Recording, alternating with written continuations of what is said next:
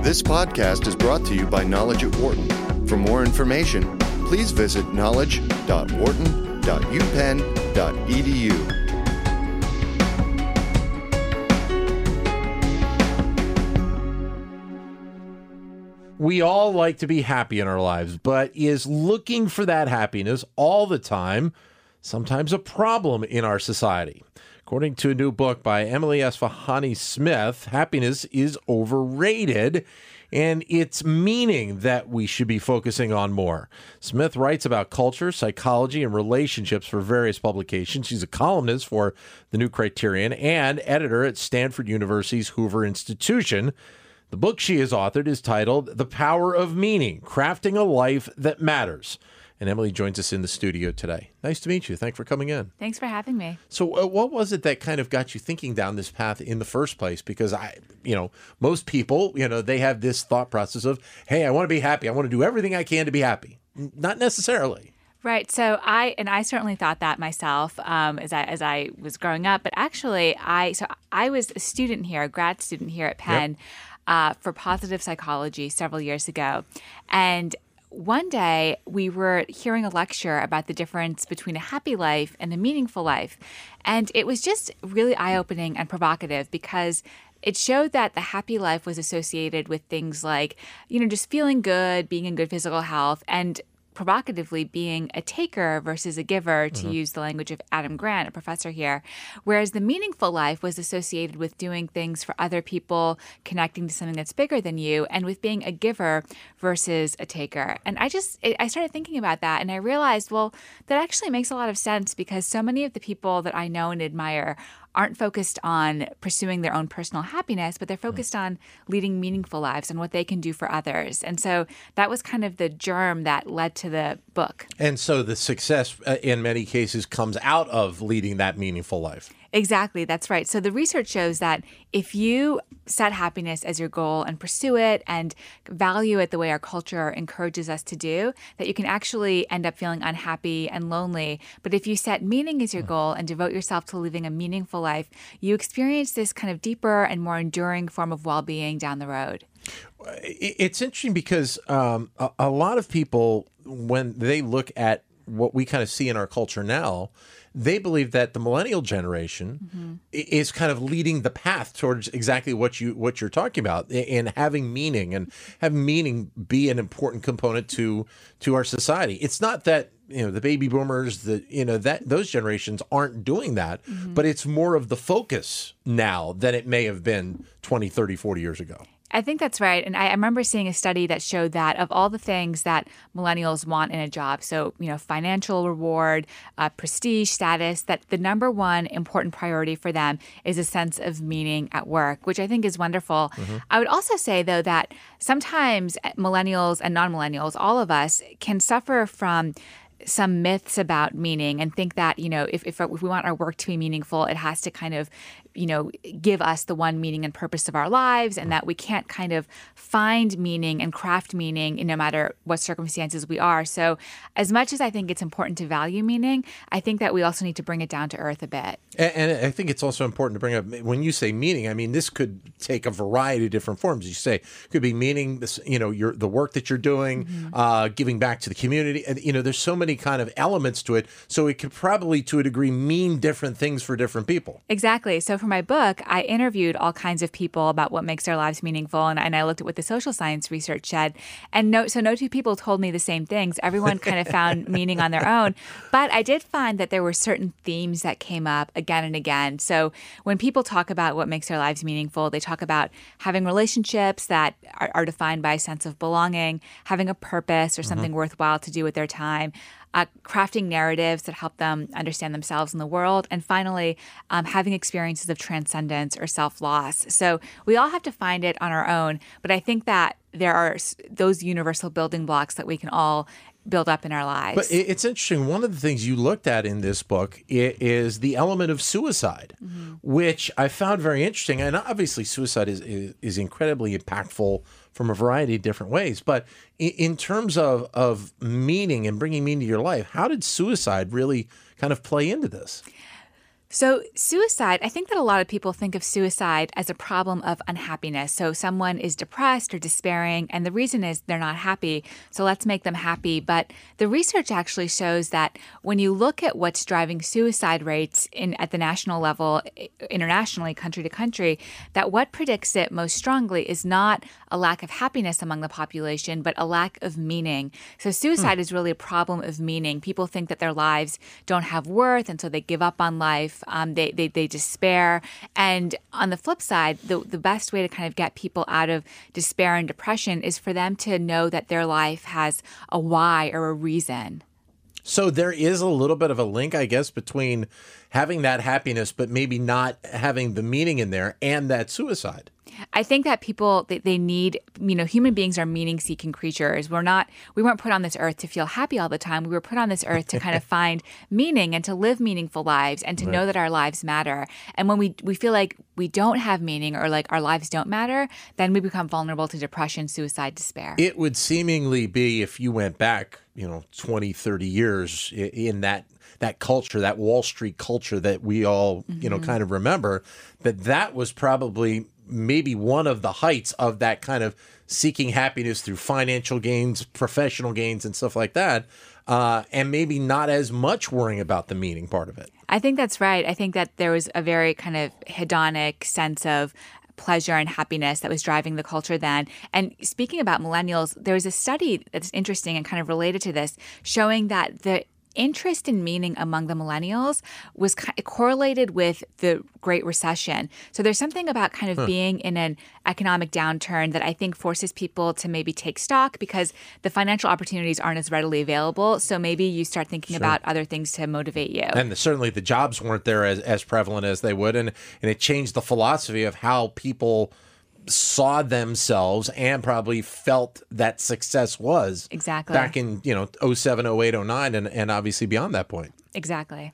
Uh, we're talking with uh, emily esfahani smith the book she has authored called the power of meaning crafting a life that matters. You're listening to sirius xm 111 business radio powered by the wharton school. You talk about something called the pillars of meaning what are they and, and and how do they really kind of play out in this process? So i i wrote this book because i wanted to understand what exactly the building blocks of a meaningful life are so that uh-huh. you know i could know and readers could know what we have to do to lead more meaningful lives. So, my approach was to kind of go out all across the country, interview dozens of people about their own stories of what makes their lives meaningful. I also turned to the social science research. There's a new and growing body of research around what makes life meaningful. So, sure. I poured through all those studies. And I also looked at what the humanities had to say because for thousands of years, philosophers, religious sages, poets, artists have been dealing with this eternal question of meaning. And as I parsed through all that research, I found that these four themes came up again and again. And these are what I call the four pillars of meaning. So these are what the building blocks of a meaningful life are. And they're one, belonging, having a sense of belonging, right. two, purpose, three, storytelling, and four, transcendence. Well, the belonging part of it, I'll start there, is that it, there are times I think where people have that overabundance feeling of wanting to belong wherever mm-hmm. it may be. And and I guess at times I, have read things uh, articles about it that it can end up being a negative. It can be a mm-hmm. backfire on that process. No, exactly. So human beings have a need to belong, and what that means is that we need to be in relationships or part a part of communities where we feel valued and like we matter, and where critically we're valued for who we are intrinsically, not just because we adopt a certain label. So right. I think I think what you're talking about a little bit where it gets negative is you become part of a, a group like a uh, you know you're a Yankees fan or I don't know, and you're not true to yourself, and you're not true to yourself, yeah. or people only care about you because you uh, you assume some label like a political label or a sports team label, yeah. and they don't care about you intrinsically. So yeah, people we want to know that we're valued for who we are. Yeah. You don't have to worry about me being a Yankees fan. That would never happen. Okay. Just never happen. But uh, talk about resilience for a second, because yeah. I, I, mean, I think more and more now, and maybe partly because of the recession, mm-hmm. people feel like resilience ends up having to be a key component to a degree because you don't know what's going to come around the corner for you. No, exactly. So resilience is the ability to kind of bounce back from adversity and to you know psychologists talk about it as being bent by but not broken by Sure. tragic experiences or by adversities Yeah. and i found that the people who are the most resilient that there's two things going on one they had those four pillars of meaning were kind of strong in their life before the adversity hit so that when the adversity hit they were able to kind of withstand it with more resilience basically. Like if it was an earthquake their infrastructure was strong enough to kind of withstand it. Yeah. um, the other thing that happens is that people grow after adversity, and that's another form of kind of resilience. And the way that they do it is by building up these different pillars of meaning in their lives. So they they strengthen their relationships, they find a new purpose, they their spiritual life deepens, for example. Well, how much does this? Uh, I mean, obviously, we talk a little bit of this in the professional sense, but I would think that, and you've alluded to this a little bit, that that the personal sense with your family, your friends, the people you deal with on a day to day basis, your kids, that, you know, this can have an impact in these areas as well. Exactly. So I think that the principles of, you know, whether you're talking about resilience in the professional context or in your personal life, it's the same that we need to have these four pillars of meaning in our lives uh, relationships defined by belonging, uh, uh, being able to craft some kind of narrative about what's happened to us, having a purpose, having some kind of transcendence, and that afterwards we'll be able to kind of deal with the adversity more effectively. talk about purpose for a second because uh, when I was going through your book and I was thinking purpose and meaning, when, when you think about those terms just in general, seemingly they feel similar, very similar in, in many cases. That's that's right. And I think a lot of us use the terms purpose and meaning interchangeably. Sure, yeah, Uh, yeah. But purpose is really one of the building blocks of a meaningful life. So meaning is kind of it's an assessment that we make about our lives. Does our do our lives have value and significance? Purpose is a far-reaching goal that involves contributing to the world. It's having something worthwhile to do with your time. It's the way that you kind of leave your mark on the world. So is it your expectation that be, because to a degree, uh, millennials really do kind of follow this path right now, that this will be able to be something that will continue on. The, the, the want to have meaning in our lives will be something that we'll, we will, to a degree, pass down to our kids. I think that's right. And in fact, there's really interesting sociological research showing that our culture is kind of in the middle of this major transformation away from kind of materialistic and hedonic values towards meaning values, that people are more interested now than ever, arguably, in finding meaning, in spirituality, in things like knowledge and curiosity, hmm. those, those, those parts of ourselves that are really about leading a meaningful life. The spirituality part of it, I, I find interesting because it feels like, and this is just maybe my own personal experience, that that the spirituality part of it it has maybe even regressed a little bit. Right, exactly. So definitely, you know, when you look at kind of the indexes of religious involvement, such as people going to church, Yeah. people praying, religious identification, Yeah. those are all down. But at the same time, what's been increasing is the number of people who identify as spiritual but not religious. And I think Okay. that, you know, human beings like we just have this this part of us that needs spirituality and spirituality kind of defined in the sense of things that are bigger than we are alone ultimate concerns. And we want to know that you know we want to know what life is about what our lives are about. And I, I think that's you know that's been with us for thousands of years. It's not going to go away. So if we don't satisfy it within a framework of organized religion we're going to try to satisfy it in other ways. Is it possible for this to come in? And I take this from being a dad with three kids. Yeah. And I'm, I'm constantly running around. but the, the, the complications that we have in our lives, and, and still, even so many years pulled away from the recession, we still have a lot of people in this country that, that are, are looking to survive by having to have two jobs mm-hmm. or they have multiple kids. Mm-hmm. So, how does that play into finding that meaning? Because mm-hmm. meaning for different people may be different. For me, mm-hmm. my meaning right now is doing this show and making sure my kids are taken care of. And and my schedule is so busy that I don't even think really beyond Yeah. that a lot. So definitely. So I think one of the big distinctions between a meaningful life and a happy life is that a meaningful life can be a hard life. It's a life when you're giving back, you're making sacrifices. It's it's a busy life. You're it's an active life.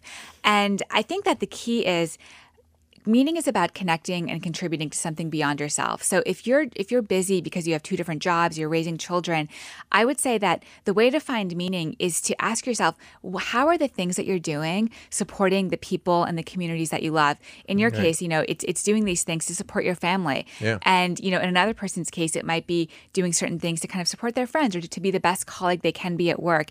Even if you don't find the nature of your work itself meaningful, you can find meaning by adopting this kind of service mindset. But there's also a piece to it, and, and, correct me if I'm wrong, but with so many entities that we feel that need our support, that need our assistance, mm-hmm. charity, whatever it may mm-hmm. be, and with some of those organizations not being able to to be as robust as maybe they have been in the past. Mm-hmm. Just giving back to, to those organizations can be uh, not only a personally gratifying thing, mm-hmm. but obviously a benefit for those organizations as well. That's right, exactly. So it, it, that's exactly right. So meaning is about contributing, and and you know whether that means volunteering or raising a family or you know doing a, a radio show like this to in, yeah. in elevate your community what has meaning meant to you over the course of your life? Because you write about your family a little bit mm-hmm. in, in, the book. And was meaning something that your parents passed down to you? I think it was. So in my book, I write about my childhood growing up in a Sufi meeting house in Montreal. So yep. Sufism is a school of mysticism that's associated with Islam. Um, you know, Rumi, the poet, was a Sufi. The whirling dervishes were Sufis. It's kind of like the monastic order that grew, a, a, a, a, group of monastic orders that grew up in the Middle East during the Middle Ages. And so living in the Sufi meeting house meant that twice a week, Sufis came over to our home and they meditated sitting on the floor for several hours. Mm-hmm. They practiced loving kindness. They, they practiced service to, to all through charity and, and volunteering. And so I was surrounded by people who were leading really meaningful lives, even though their lives were also difficult lives. Some of them were refugees, some of them had just been beaten up by life in other ways. And so I was surrounded by people who had really clear answers to what it meant to lead a meaningful life, and they were leading meaningful lives. And I think that that kind of seeded the idea of meaning as a really important part of life from an early age for me. So, w- with uh, this change of cultures that we've seen, obviously, with I mean, the Amer- Amer- United States has been a melting pot for you know as long as we can go back, but even more so now today. Does that impact how meaning can can be brought forward, especially with reaching out to other people and other cultures? I, so I think that this is really about belonging and cultivating belonging with other people. So we, you know, I think that as Americans, we want people who come here from wherever they are coming from to feel like they're at home here, like they're welcome yeah. here. And yeah. one of the things that I like to say about belonging is that it's a choice and that we can cultivate it in the moment with another person. So we can choose to reach out to someone and to build up this pillar of meaning, or we can choose to reject them by, you know, unfriending them on Facebook, by being, you know, racist or inappropriate or things like that. Or we can choose to value them and, and lift them up. And I think that as we live in a culture that's increasingly diverse and immigrants come to this country, we need to do everything we can to kind of build that pillar of belonging for but them. It's a challenge because, as you alluded to, just even with, with Facebook and all the social media element, yeah. we're kind of pulling away from people to begin with yeah. by, by our increased use of social media to begin with. Yeah. So we almost have to break that down so that we can have that conversation and then we can build on that even further. Exactly. I think that belonging exists most powerfully when you're kind of face to face with someone and really just right. there and present with them. Right. Um, so I, I, agree that, you know, we to spend less time on social media and more time with the people that we love or are trying to form a connection with. We are talking uh, with the author of the book, The Power of Meaning Crafting a Life That Matters, uh, Emily Esfahani Smith, joining us here in studio. I talk about this obviously in the scope of the United States, but this is probably more so just a global kind of approach that that probably a lot of people are thinking about these days. I think so. So I think that in especially in developed countries, there's just been this rise of individualism and kind of sense of isolation among people. It's just, you know, I think it's just a, a product of history. It's been happening for hu- hundreds of years. You know, right. before social media is, is more of a byproduct of it, I think, than a, a cause of it. Um, and so I think that with the rise of loneliness, with the rise of kind of alienation, people are are are maybe seeking out other ways to kind of form belonging and connection with others. Maybe this is why they're turning to social media, which is what which is I mean not necessarily a bad thing. Sure, we can find connection through it, but I think we have to be intentional about it and to not let it get in the way of the true relationships we have. But like you said, it's one thing to have the connection with your friends and your family, mm. and your, you know, I put up ki- you know, pictures of my kids playing soccer, you know, on, on the mm-hmm. weekend for my friends and family. You still need to have, as you said before, that personal, that one to one connection, exactly. or else you're you've lost an element of it. Exactly. And I think that the real danger with social media and with the other kind of technologies that distract us is that they we we feel like we we have this need for meaning and maybe we're not satisfying it in our lives or we feel kind of down or unmotivated. And so we turn to social media to kind of satisfy this hole that we have. But it's it's it's empty and it's this false source of meaning.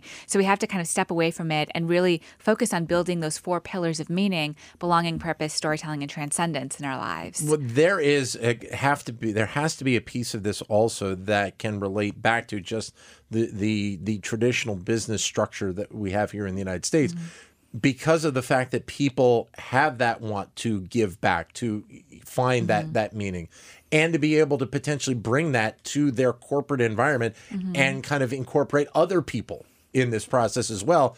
It you know kind of a spider web, build it from the middle out. Exactly. So, one of the really interesting things is that in recent years, a lo- there's been this move in the business community towards meaning and purpose. So, a lot of companies are rebranding themselves around meaning and purpose. Yep. You know, some of them, maybe it's not so sincere, but others, it really is. And, you know, I talk about this company, Life is Good, the apparel brand in my book, and how they are really a meaning driven company. So, they really want to spread the power of optimism. That's their mission and purpose.